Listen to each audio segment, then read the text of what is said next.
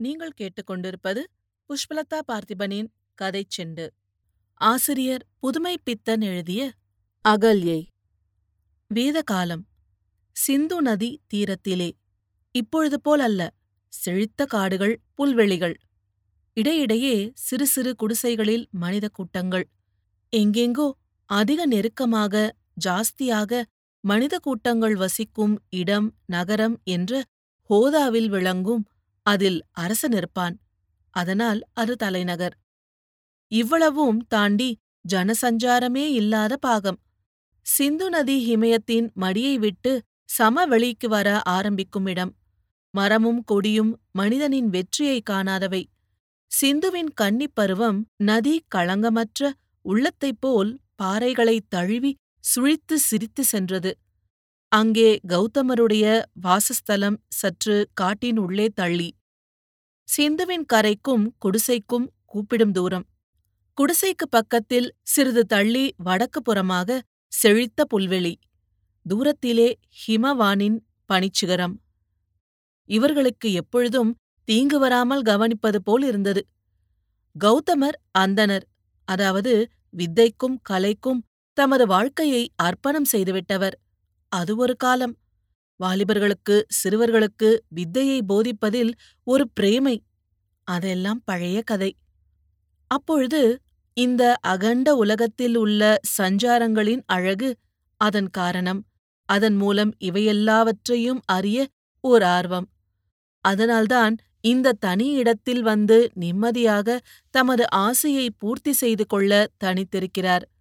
சமூகத்தை விட்டு விலகி தமது பத்தினியுடன் இங்கு வசித்து வருகிறார். அவருக்கு வயது முப்பது. கருத்த அடர்ந்த தாடி. அகன்று பிரகாசமான ஒளிவிடும் கண்கள். மெல்லிய உதடு. பரந்து விரிந்து மார்பு. ஒடுங்கிய வயிறு. எல்லாவற்றிலும் இயற்கையின் கனிவு பொங்கியது. மிருக அழகன்று. ஆளை மயக்காது. வசீகரிக்கும். அந்த கண்களில் அந்த உதடுகளில் ஒரு தெய்வீக ஒளி. தேஜஸ். உள்ளத்தின் சாந்தியை எடுத்துக் காட்டிற்று. அவர் மனைவி அவள்தான் அகல்யை. அவர் ஆணுக்கு லட்சியம் என்றால் இவள் பெண் குலத்திற்கு வெற்றி. மருண்ட பார்வை அவரை காணுந்தோறும் காதல் பொங்கும் கண்கள். அவரை தனது உள்ளத்தில் மட்டும் வைத்துவிடவில்லை அவளது ஒவ்வொரு செயலும் அவரது இன்பத்திற்காகவே. அதிலே அவளுக்கோர் இன்பம். கௌதமரும் இவளை காதலிக்கிறார். ஆனால் அவர் காதல் காட்டாறு போன்றதன்று. சாந்தியிலே பிறந்தது. அவர் மனம் இடிய செய்ய ஒரு லேசான வழி. அவள் மேல் ஒரு துரும்பை எடுத்து வீசினாலும் போதும். அவருடைய காதலின் உயர்வை அவள் அறிந்திருந்தாள். அவள் கற்புள்ளவளாக இருந்ததில் ஆச்சரியமில்லை. அவர் அவளுடைய லட்சியம். அதனால் அவள் கற்புடன் இருந்ததில் என்ன அதிசயம்? ஒரு நாள் சாயங்காலம் சூரியன் இன்னும் அஸ்தமிக்கவில்லை. தூரத்தில் இருக்கும் பனிமலைகள் செந்தழலாக கனிந்தன. அகல்யை குடிசைக்குள்ளிருந்து குடத்தை இடுப்பில் ஏந்திய வண்ணம் வெளிமுற்றத்திற்கு வருகிறாள். அந்த வெளிமுற்றத்தில் கௌதமர் ஒரு கிரந்தத்தை வாசித்துக் கொண்டிருக்கிறார். பக்கத்தில் வந்து நிற்கிறாள். கௌதமருக்கு சற்று நேரம் அவள் இருப்பது தெரியாது. கிரந்தத்தில் இருந்த லயிப்பு அப்படி. பிறகு வந்திருக்கிறது தெரிந்தது. அன்பு கனிந்த பார்வையுடன் சிரித்துக்கொண்டு என்ன அகல்யா நேரமாகிவிட்டதா குளிக்கவா? நான் கொஞ்சம் கழித்து வருகிறேன். கிரந்தத்தில் கொஞ்சந்தான் பாக்கியிருக்கிறது என்றார். குடத்தை கீழே வைத்துவிட்டு அவர் தலையை மார்புடன் சேர்த்தணைக்கிறாள். நெற்றியில் அவள் அதரங்கள் படிந்து அப்படியே சற்று நேரம் இருக்கின்றன. நான் வருகிறேன் என்று குடத்தை எடுத்துக்கொண்டு நதிக்கு செல்கிறாள். அவள் மனத்தில் ஒரு ஏமாற்றம். இத்தனை நேரம் எதிர்பார்த்திருந்தது நடக்காததினால். கணவருடன் சிரித்தும் குதூகலமாக விளையாடிக் கொண்டும் நதிக்கு செல்ல முடியாமையினால் அவர் மீது கோபமும் இல்லை. அவள் வெகு வேகமாக நதியை அடைகிறாள். உடைகளை துவைப்பது குடத்தை தேய்ப்பது எல்லாம் வெகு துரிதமாக நடக்கின்றன. உடைகளையெல்லாம் களைந்து பாறையின் மீது வைத்துவிட்டு நீரில் குதிக்கிறாள். அந்த குளிர்ந்த நீரில் நீந்தி விளையாடுவதில் என்ன இன்பமோ?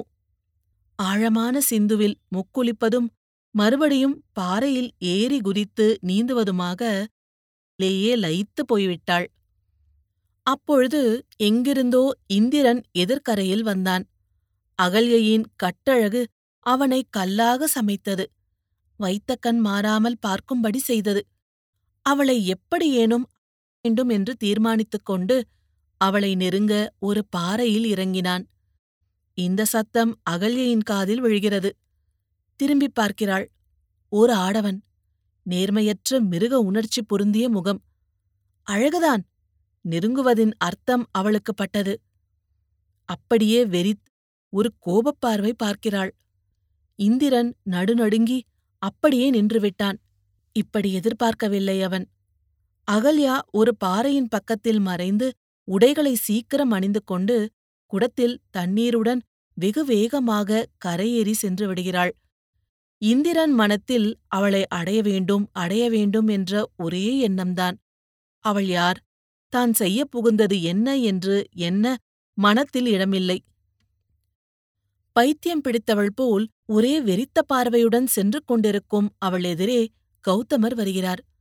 குடம் கையிலிருந்து நழுவுகிறது. ஒரே ஓட்டமாக ஓடி அவர் மார்பில் விழுந்து கோவென்று கதறுகிறாள். கௌதமர் அவளை அணைத்த வண்ணம் என்ன என்ன? என்றார். தேம்பிக் கொண்டே நடந்ததை தெரிவிக்கிறாள். அவளை தேற்றி குடிசைக்கு கொண்டுவிட வேண்டியிருந்தது. அவளது உயர்ந்த காதல் அதன் முடிவாக அதன் சிகரமாக இருக்கும் அவள் கற்பு அவருக்கு ஒரு புதிய உண்மையை தெரிவிக்கிறது. அதுதான் மற்ற ஆண்களிடம் மனத்திலே ஏற்படும் அருவருப்பு. இந்திரன் ஒரே தடவையில் தனது எண்ணம் ஈடேற சமயம் எதிர்பார்த்திருந்தான். இதெல்லாம் அகல்யைக்கு தெரியாது. ஏதோ ஒரு பெருங்குற்றத்தை மனத்திற்கு ஒவ்வாத குற்றத்தை செய்தது போல் அவள் உள்ளம் கொந்தளித்துக் கொண்டிருந்தது. கௌதமருடைய அன்பும் காதலும் அவளை தேற்றின. அன்று அவர்கள் தூங்க நெடுநேரம் சென்றது. உனக்காக எல்லாரும் குருடாக இருக்க முடியுமா? என்றார் கௌதமர். ஆனால் ஆந்தையாகவா விழிக்க வேண்டும்? என்றாள் அகல்யே. இந்திரன் தனது பைசாச உணர்ச்சியை பூர்த்தி செய்து கொள்ள எப்பொழுது சமயம் கிடைக்கும் என்று சுற்றி வருகிறான். விடியற்காலம் என்று கௌதமரை நினைக்கும்படி செய்து அவரை அப்புறப்படுத்திவிட்டால் ஆசை பூர்த்தியாகும். நடுநிசி சந்திரனற்ற வானம் வெள்ளி மட்டும் கொஞ்சம் பிரகாசமாக விடியற்காலை என்று நினைக்கும்படி மங்கிய வெளிச்சத்தை தருகிறது. இந்திரன் கோழி மாதிரி கூவுகிறான். குடிசையினுள் அகல்யாவை தழுவியும் தழுவாமலும் உறங்குகிறார் கௌதமர். அவருக்கு எப்பொழுதும் பிசாசு தூக்கம் கிடையாது. கோழியின் குரல் கேட்டதும் காலை கடனை கழிக்க எழுந்து சிந்துக்கரைக்குச் செல்லுகிறார். அன்று நெடுநேரமாக தூங்காததினால் அகல்யைக்கு அயர்ந்த தூக்கம். பாதி கனவு பாதி தூக்கம். கணவனுடன் கொஞ்சித் தழுவி அவருடனேயே இருப்பது போல் கனவு. இந்திரன் பூனை போல் மெதுவாக உள்ளே வருகிறான். ஆடைகள் சற்று நெகிழ்ந்து உறங்கும் அபலையை பார்க்கிறான். ஒரு மிருகத்தின் வேட்கை அன்று பூர்த்தியாயிற்று. பாதி கனவு உலகத்திலிருந்த அகல்யை விழிக்கவில்லை.